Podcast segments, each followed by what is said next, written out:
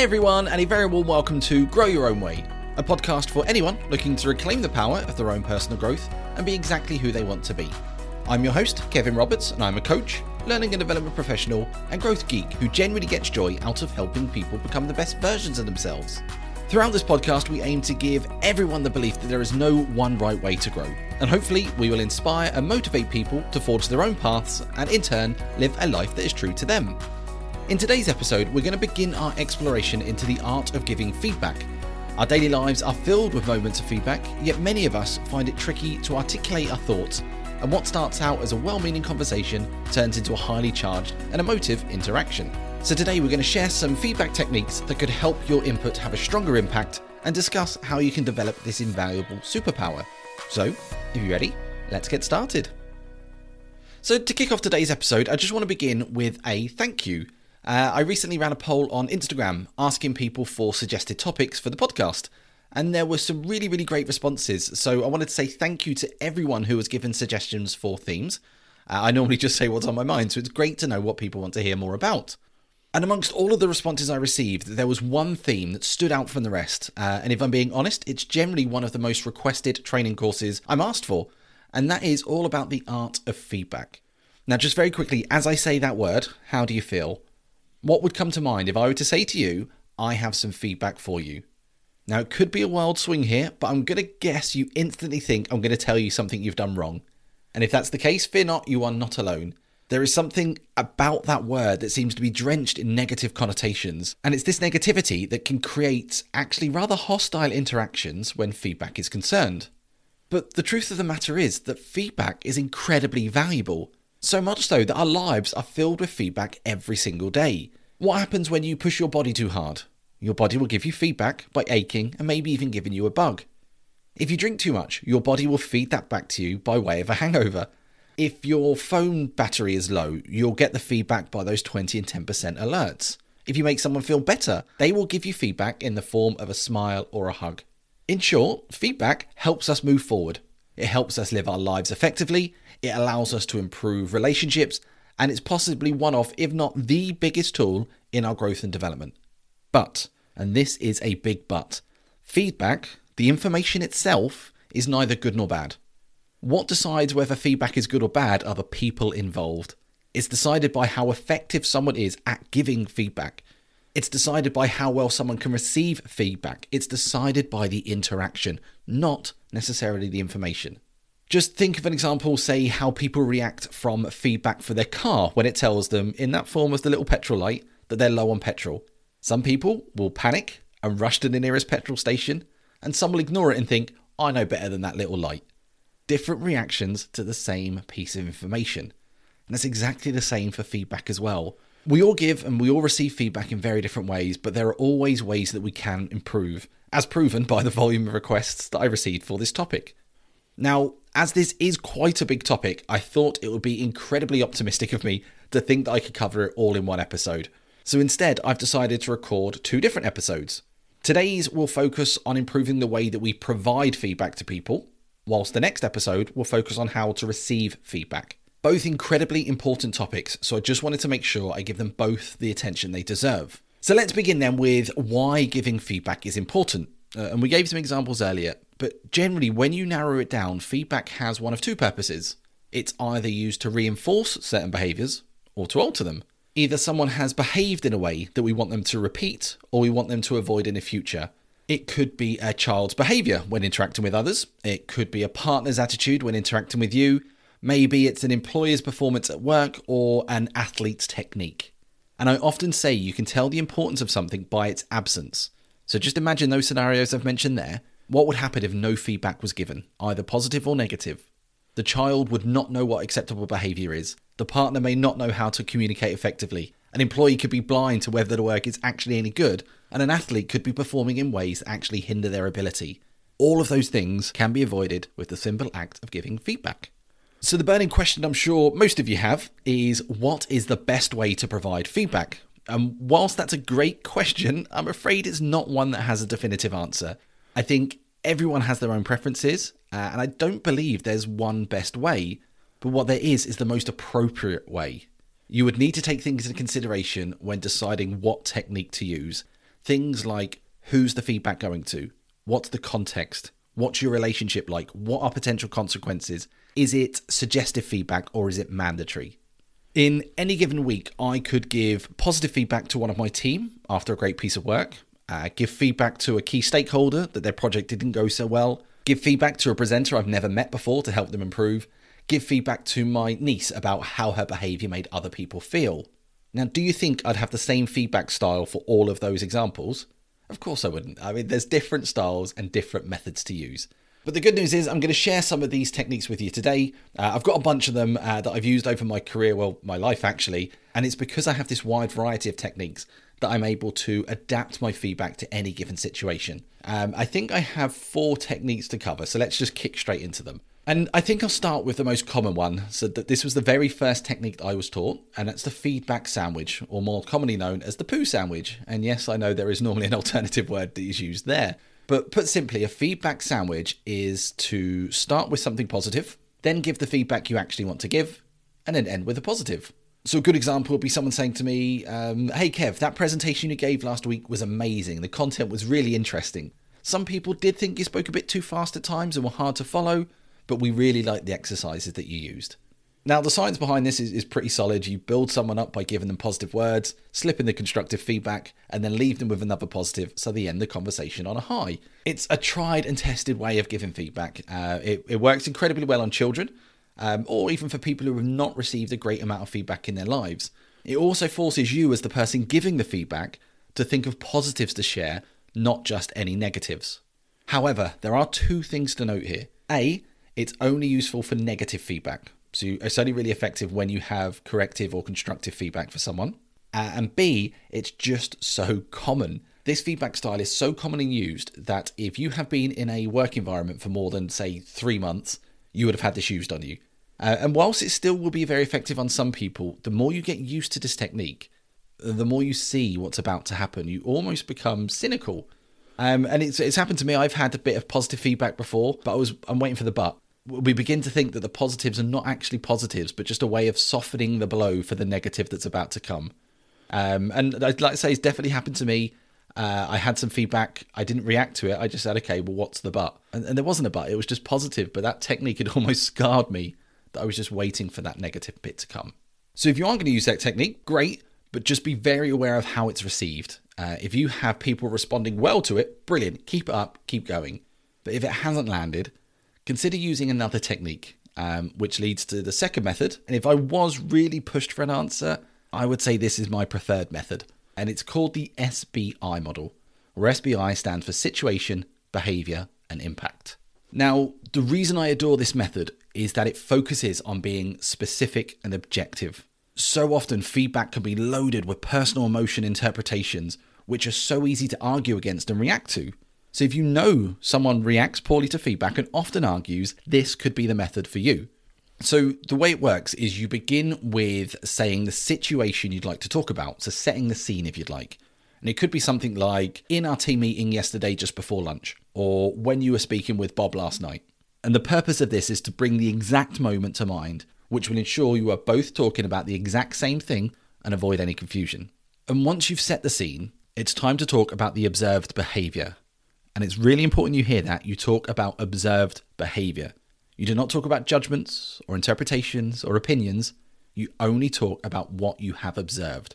For example, if you want to give someone feedback that they looked bored during a presentation, if you jump straight in and said, hey, you looked bored, that's a judgment and one that they can quickly refute. No, I wasn't bored. I was enjoying it. What you're, you're talking about? And the feedback then goes awry. So instead, talk about what you observed that led you to believe that they were bored. Well, you observed that they were leaning back in their seats, that they were looking out of the window, they were on their phones, they had their head in the hand while doodling on their notepad. If you think maybe someone was rude, don't tell them that. That's, a, that's another judgment. Instead, what did you observe? Well, it could be that they raised their voice, they swore at you, they were stood very close and in your personal space. All of these are observed behaviours, and as such, make them very hard to disagree with. You haven't labelled them, you've simply called out a specific observation.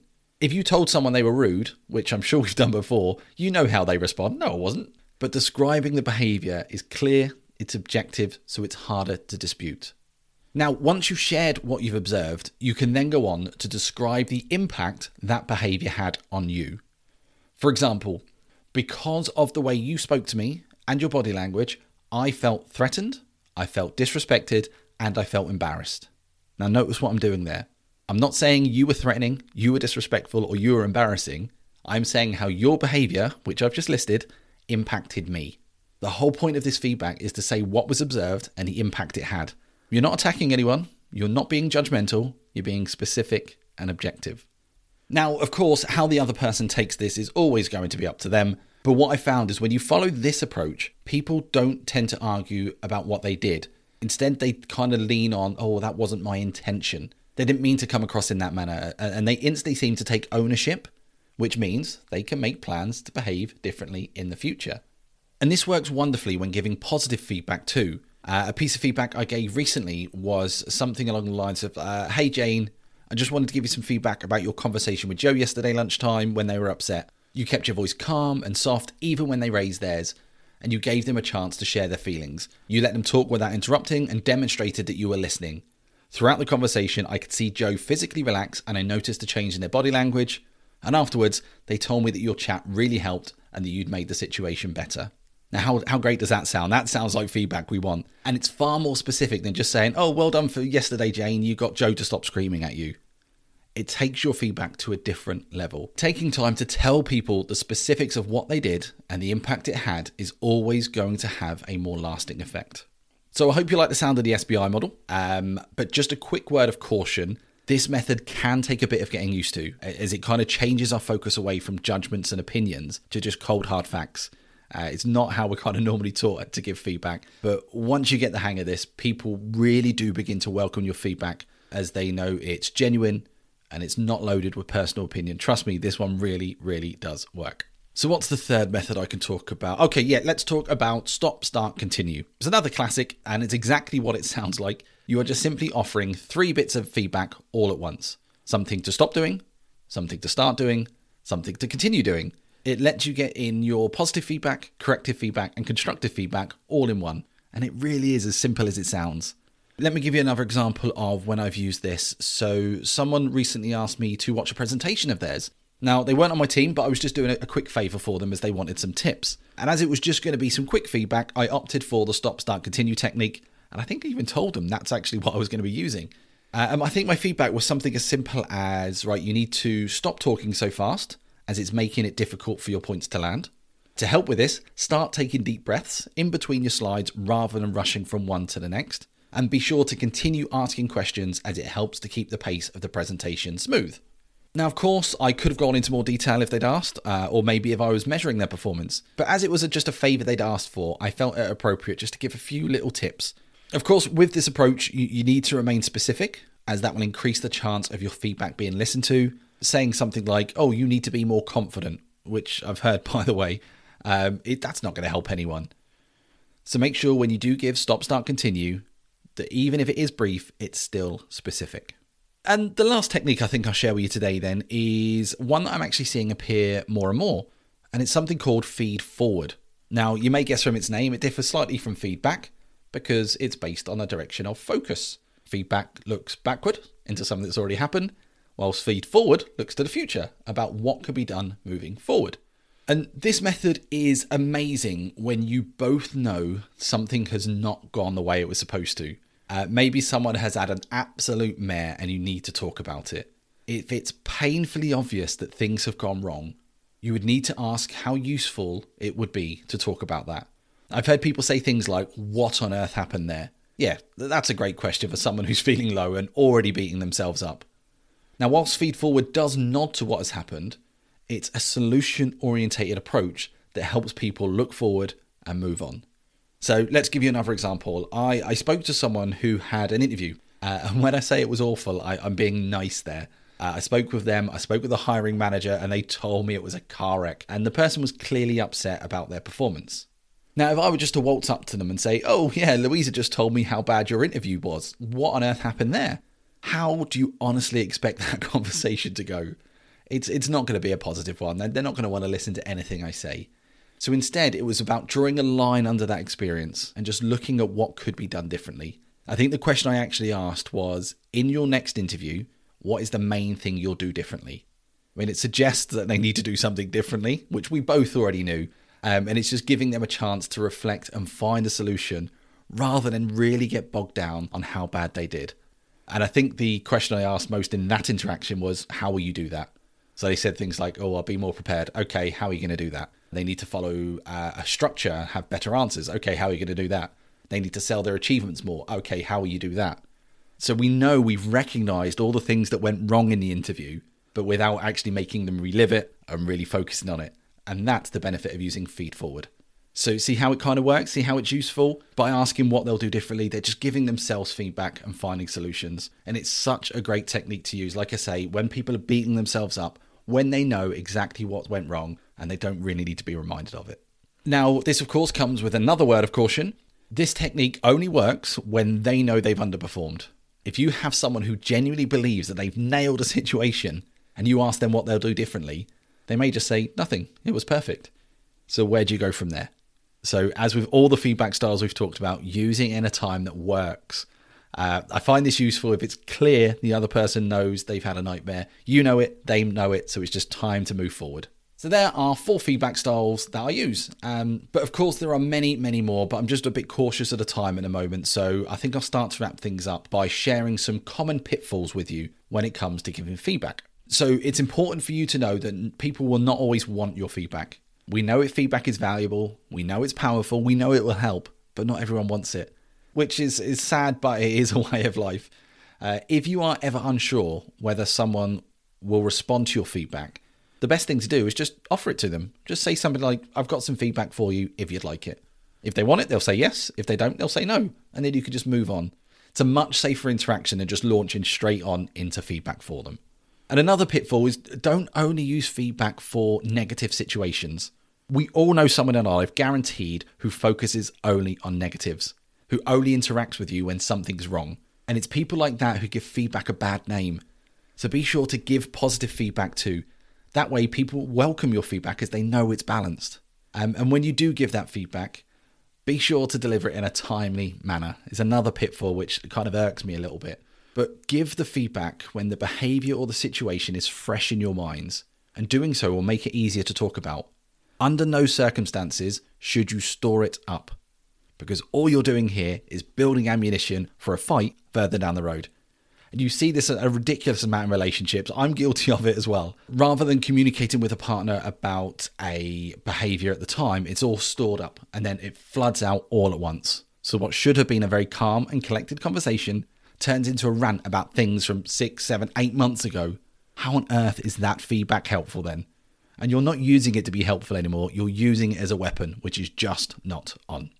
And lastly, maybe the, the, the biggest pitfall I've seen is when people give feedback but without any specifics. And I cannot tell you how damaging it is to have unspecific feedback. And this goes for both positive and negative feedback. If someone was great, tell them why they were great. If someone was poor, tell them why they were poor. Now, something like good job sounds nice, but if you're never told why you've done a good job, how on earth can you be expected to repeat it? And likewise, if you're not told exactly why something didn't go well, how on earth are you supposed to prevent that happening again? So always be specific as you possibly can. And I promise you that will make a huge, huge difference to the quality of your feedback. Now, it feels like there's been a lot covered in this episode, so I'll start to close off now by just giving you one last thing to think about, and that is to remember the purpose of feedback. It's to help people become the best versions of themselves, it's to help people grow and succeed. So, if you're going to give feedback, be sure to first ask yourself why you are giving it. Is your feedback coming from a place of best intentions, from a place of consideration, from a place of love? Or are you giving feedback to make yourself feel better, or to bring someone down a peg or two, or as a retaliation for the feedback that you've received? If it's this latter group of reasons, I have one suggestion, and I mean this in the nicest way possible keep your mouth shut. Feedback that is used as a weapon, that is used for our benefit rather than other people's, that's used to make ourselves feel better or superior, is the worst kind of feedback and it gives feedback a bad name. It makes people scared of feedback, resistance to feedback. It is robbing them of a valuable tool that could genuinely be using to help them grow. If, however, you give feedback with the best of intentions, if you use feedback as a tool for support, if you ensure that your feedback is balanced, well timed, and specific, you will quickly notice that your feedback becomes a superpower. Not only are you managing to grow your own skills, but you are helping those around you grow too. And I don't know about you, but a world where people are helping each other to become the best version of themselves, where everyone supports each other, is definitely a world I want to live in. And that brings us to the end of today's episode, uh, which has been a little longer than usual. But like I say, there was plenty to say on the matter, so, so I hope you stuck with us for the whole time. I really hope you've enjoyed today, uh, and I hope that you're ready to practice giving feedback with any of the techniques that I've talked about. Um, trust me, they really do help up your feedback game. Now, as I said at the beginning, the next episode will stick with the theme of feedback, but we're going to focus on how to effectively receive feedback, which is certainly a skill that I had to develop over time. So why not subscribe to the podcast and be sure to get notified when that episode is made available? Uh, it would mean a lot to me if you could rate and review the podcast on whatever is your podcast host of choice, and it really does help get these episodes out there to even more people. Uh, remember, you can connect with me on LinkedIn by searching for Kevin Roberts, or you can follow me on Instagram with the username of official Grow Your Own Way. But for now, I just want to say thanks for listening. It always means a lot to me to know that I have listeners and the content is being enjoyed. I hope you all stay safe and well, and I will speak to you on the next episode of Grow Your Own Way. Goodbye.